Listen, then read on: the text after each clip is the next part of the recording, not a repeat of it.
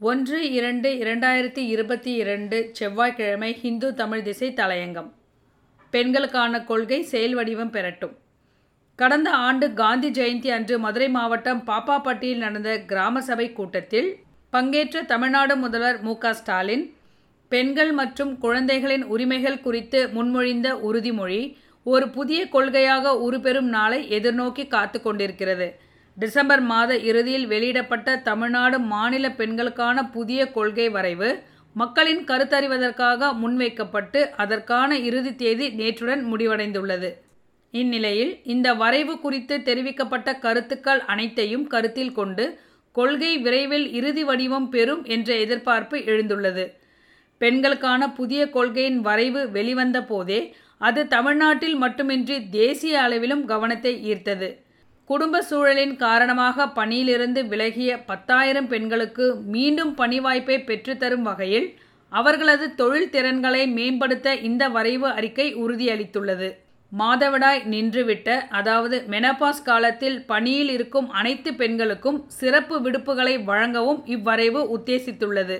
தமிழ்நாட்டில் இது நடைமுறைக்கு வரும்போது உலகத்துக்கே அது முன்னுதாரணமாக இருக்கும். உழைப்பு சக்தியில் பெண்களின் பங்கேற்பானது அவர்களது உடல் நலத்துடன் நேரடியாக தொடர்பு கொண்டது என்பதை ஏற்றுக்கொள்ளும் இந்த வரைவு மிகுந்த முக்கியத்துவம் கொண்டதாக இருந்தாலும் அமைப்புசார் பணிகளில் உள்ள பெண்களுக்கு மட்டுமே அது பயன்படக்கூடியதாக இருக்கும் என்ற கருத்தும் நிலவுகிறது. எனினும் அரசின் ஆதரவு தேவைப்படும் அனைத்து பெண்களையும் அமைப்புசாரா தொழிலாளர்கள் மாற்றுத்திறனாளிகள் வயது முதிர்ந்தவர்கள் என்று பல்வேறு பிரிவினராக இந்த வரைவு வகைப்படுத்தியுள்ளது பாராட்டுக்குரியது. பெண்களின் ஊட்டச்சத்து குறைபாடுகளை குறைப்பது அவர்களுக்கு எதிரான வன்முறைகளை தடுப்பது மாணவிகளுக்கு தற்காப்பு பயிற்சிகளை அளிப்பது பெண்களுக்கு போக்குவரத்து வசதிகளை உறுதிப்படுத்துவது ஒரு கோடி பெண்களை சுய உதவி குழுக்களின் கீழ் ஒன்றிணைப்பது மகளிர் வங்கியை நிறுவி கடன் பெறும் வசதிகளை உருவாக்குவது என்று இந்த கொள்கை துறை வாரியாக பெண்களின் பாதுகாப்பையும் முன்னேற்றத்தையும் இலக்குகளாக கொண்டுள்ளது. இரண்டாயிரத்தி ஒன்றில் பெண்களுக்கு அதிகாரம் அளித்தலுக்கான தேசிய கொள்கையை மத்திய அரசு வெளியிட்டிருந்தாலும் மாநில அளவில் பெண்களுக்கான ஒரு கொள்கை வகுக்கப்படுவது முன்னுதாரணம் இல்லாத ஒரு நிகழ்வாகும். வீடுகளில் பாலின சமத்துவமின்மையை மதிப்பிடும் வகையில் வீடுதோறும் கணப்பீடுகளை நடத்தவும் இந்த வரைவு திட்டமிட்டுள்ளது.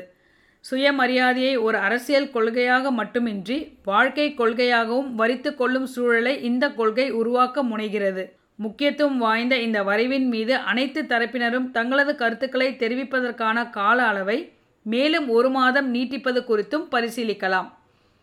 இந்த நாள் நாம் அனைவருக்கும் இனிய நாளாக அமைய வாழ்த்துக்கள்.